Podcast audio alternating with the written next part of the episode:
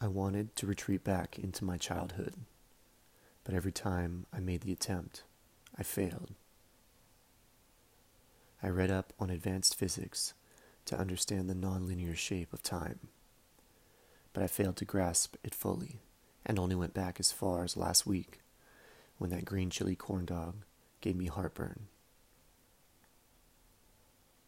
I read a bunch of Heinlein books and reread the one about Job three times and wished for an interested God to change my circumstances. But nothing happened. At least, nothing I recognized. As the winter holidays were approaching, I sought a way to summon the ghost of Christmas past and ask him to take me back. But my failed conjurations centered around stale cookies left on a broken porcelain plate and a sour glass of milk.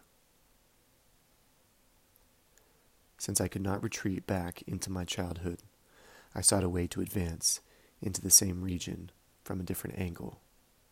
But all my industrious efforts were for naught, and my feet were sore by the end of the day. And, really, all I wanted was for someone to buy me a banana split, like my dad used to do on my birthday, and feel that sort of joy again.